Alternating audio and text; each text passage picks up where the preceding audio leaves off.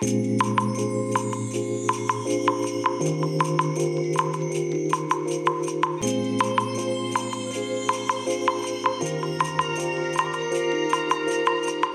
いおはようございます。本日はですね11月25日金曜日でございます。車の中の気温は12.8度ですね。え天気は快晴でございます。えそれではね、えー、久しぶりの出勤という感じがしますけどもえー、それでもね、あのー、コロナのこのワクチンの副反応でお休みいただいてたのはね、まあ、実質2日だけなんですよね。えーと、月曜日と、え、木曜日、昨日ですね、え、だけお休みいただきまして、まあ、ワクチン打ったね、日曜日の日ですね、まあ、この日もね、もう夕方ぐらいには早めに上がっちゃったっていうのもあったんですけども、まあ、完全にね、お仕事お休みしたのはもう2日だけということでね、なんですけども、ね、昨日、おととい、あ、昨日、おととい、おとといとその先おとといっていうんですかね、えー、火曜日、水曜日が、まあ、もともとうちの会社が定休日でお休みでしたので、まあ、この2日間のお休みを挟んでましたので、なんかやたらとね、長期の間仕事を休んでいたという、なんかそんな感覚がね、私の中でありますが、えー、まあ実質2日しか休んでないっていうね、まあそんなオチなんですけども、いやー、でもね、おかげさまでね、ようやくね、あのこのワクチン副反応がね、収まってきましたね。いやー、これ第4回目でこれでしょ？で、ね、あの行政の方で発表してる話だと、3ヶ月経過したらまた打ってくださいって話じゃないですか。だから、次はいつですかね？えっ、ー、と、今11月でしょ？だから12、1、2、2月の終わりぐらいにはまた打たなきゃいけないってことですよね。いやもういい加減ねもう勘弁してほしいなとは思うんですけどもでね次打つ時には今度もう優勝になる可能性が高いわけじゃないですか。ねだからお金払ってこれだけね大変な思いして会社まで休んで周りの人にいろいろ迷惑かけてねで結局ねなんだろうコロナ何なのって話じゃないですか。でもねコロナに感染しちゃったら大変なことになりますしね。なんかもうね何とも言えない気分ですよね。だからいい加減ね日本もねもう中国みたいに見習ってねあの完全に止めなさいよって言いたくなっちゃうんですけどね。ちょっと減ったらねすぐまた動かしてと繰り返しじゃないですか。ね、で今第8波っていうので騒いでますけどね。でね街中走ってると本当思うんですけど一番注意しなきゃいけない年寄りがねマスクしてないっていうね。でね外を歩いてる時はマスク必要ないんだっていうわけのわかんないね。どういう根拠であれ言ってるんだろうって思うんですけども。あの例えばね山ん中でマスクしてなくたってそれは問題ないですよ。人もいないですからね。でもその駅前とかは人がいっぱい歩いてるわけじゃないですか。一応ね物理的な自然の法則で拡散っていう機能があってね。一箇所にね何かがポンって出た時にそれが自動的に拡散する仕組みがねこの自然界の中で物理の法則であるわけですけどもでそうなった時にですよあのー、ね拡散するってことは当然ねそれがふわって周りに飛び散ってるということじゃないですか。で駅前でなければ人なんかほとんど歩いてないですから1人分のね息がね拡散したところでまあそんな大した影響ないと思うんですけども駅前とかになると人がひっきりなしに歩いてるわけですよ。そうするとそのね息が大量に駅前周辺にいっぱい出ててそれが拡散するって言ってもね拡散しきれない部分が出てくるわけじゃないですか。そうするとそういうものがこう滞留してるわけですよね。そこへノーマスクで歩くっていうところのリスクっていうのを本来ならばね政府がねきちんと説明していやあの駅前ではない例えば人があんまり歩かない住宅地とかであれば必要ないけども駅前はマスクした方がいいですよっていうねそういう説明はねするべきなんでしょうけどもやつらはねみんな年寄りじゃないですかかはっきり言ってそういうことがねもう頭の中にないんでしょうね。でもうお金のことしかやつら考えてないですからね、えー、票のことお金のことあと自分の立場のことしか考えてないやつらですから。だからもうねどうしようもないですよね。で年寄りは年寄りでねもうパッパラパーなやつが多いですからねはっきり言ってね。あのテレビで言ってることを真に受けちゃうような人ばっかりじゃないですか。ね、もう、あれをパッパラパーというやつして何と言うんだっていう話ですけども、だからね、あの、まあ、パッパラパーな若者か、パッパラパーな年寄りがマスクしてないっていうね。でいいんですよパッパラパーの若者は別にマスクしてなくて自分がかかったところで若いから乗り越えられると思うんですけどもね年寄りは風邪ひいただけでも致命傷になるって言われてるね、えー、人たちですからそれがコロナにかかったらね致命傷にならないわけがないわけでだからあの人たちよく平気でねマスクしないでこう歩けるなっていうね。ほんと不思議ですよね。うん、えー、まあそんなわけでね。えー、まあこの何日間、まあ、日曜日打ってお昼ぐらいにちょうど12時ぐらいに打ったんですけどね、まあ、打ってから、えー、何時間が今経過してるんでしょうかね、えー、月火水木金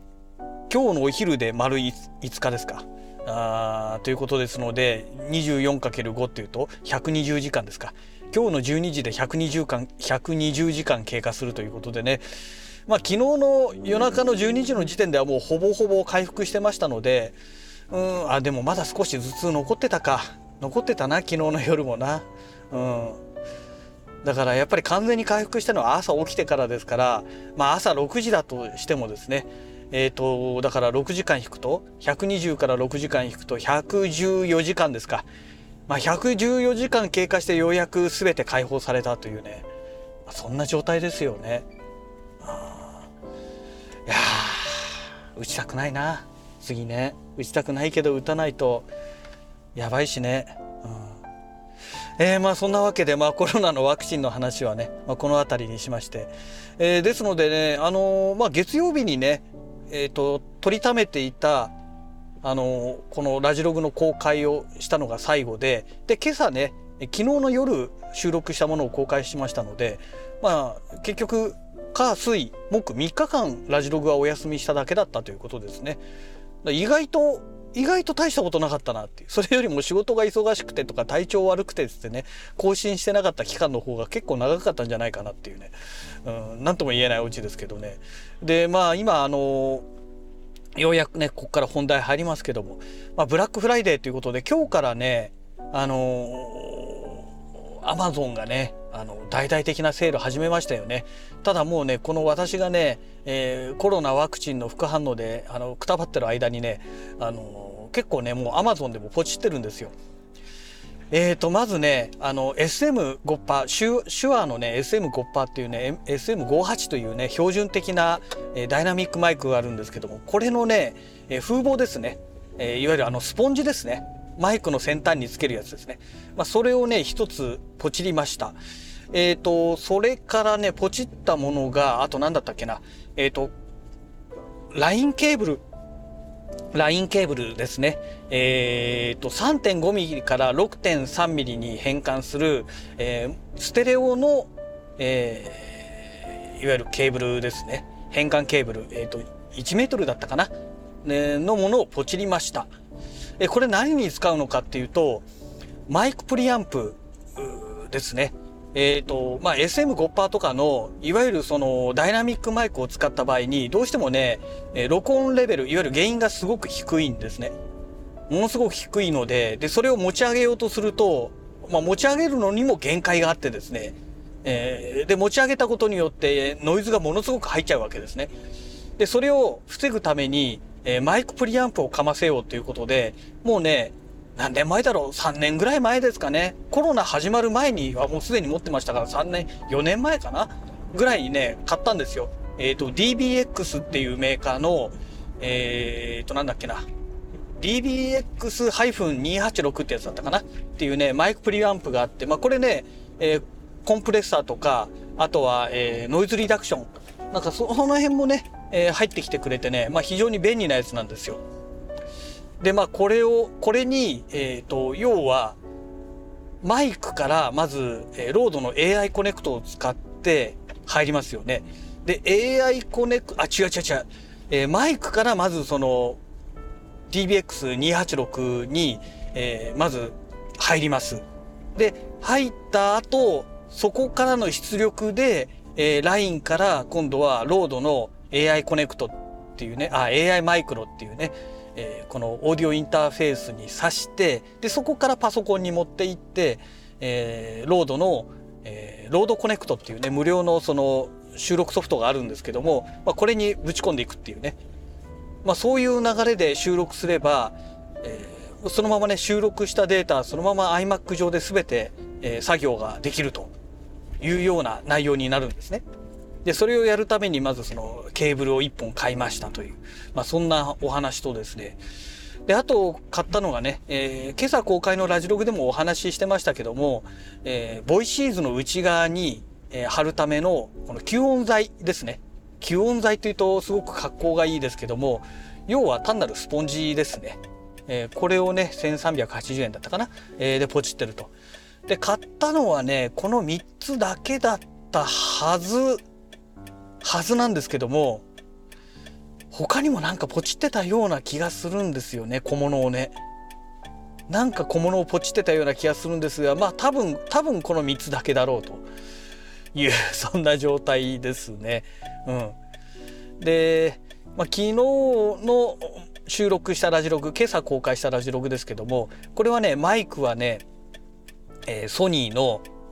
なんだっけえ、ー、と C357 っていうね、えー、コンデンサーマイクを使って収録してるわけですけども、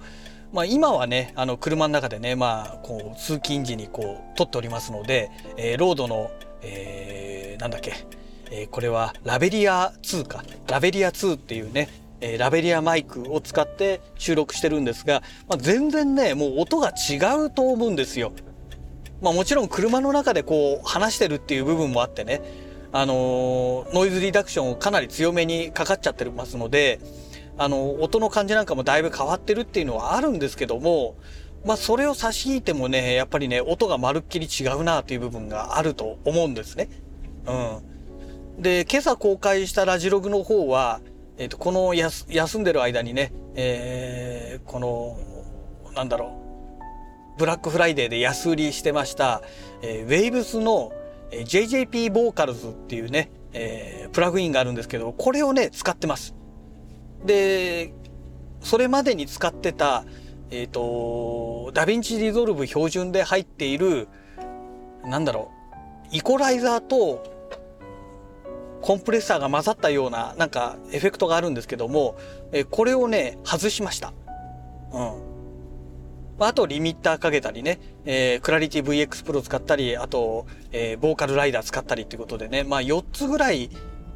いつもね、最近はこの、もう、エフェクトをかけて、えー、音を加工しているわけなんですけども、まあ、今回はね、その JJP ボーカルスっていうね、えー、これをね、使ったわけなんですが、まあ、お値段がね、確かね、4000円台、5000円弱ぐらいで買ってたような気がするんですけども、まあ、このブラックフライデーでね、おかげでね、まあ、いろいろとね、買いましたね。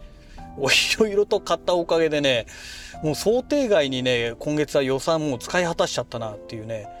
ところですね。まあ、エレフエを買ったのを筆頭にね、まあ、ボイスイーズ買ったでしょ？あ、それからね、えっ、ー、と、コルグがね、今月末まで、えー、昨日からか、昨日から今月末までだったね、昨日、一昨日からかな？で、今月末まで、えっ、ー、と、ブラックフライデーということでね、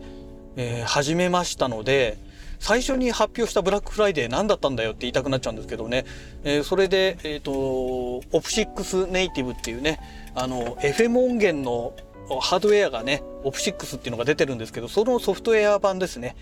えー、通常1万9900いくらだかするものがね、えー、半額セールになって9980円かな。うん消費税が入ってね、まあ、そんな感じで1万円弱でまあ購入できたというか、まあ、購入しちゃったというね、えー、ところなんですけどもねもう FM 音源だらけになっちゃってるなっていうね今そんな状態なんですよ。うん、ねああまたこんなところに車止めてるバカがいるよ。ちょっとすみません。すいません。ここ止めないでもらえますか？駐車場の出入り口なんで、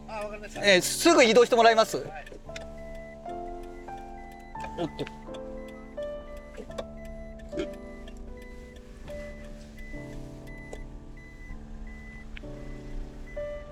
えー、今そんな感じで注意したんですけどね。すぐ目の前にねコインパーキングがあるのに止めるバカがいるんですよね。えっ、と大道のね自動販売機をね、えー運んでいる、えートラックですけどね。何考えてんでしょうかね。動かないんだったら警察呼びましょうかね。はい、えーまあそんなわけでね、えー会社の駐車場に到着しましたんでね、えーこれでね、えー本日のラジログは終了したいと思います。あ動き始めましたね。そりゃそうだよね。看板掲げてんですからね。はい、えーそれではまた。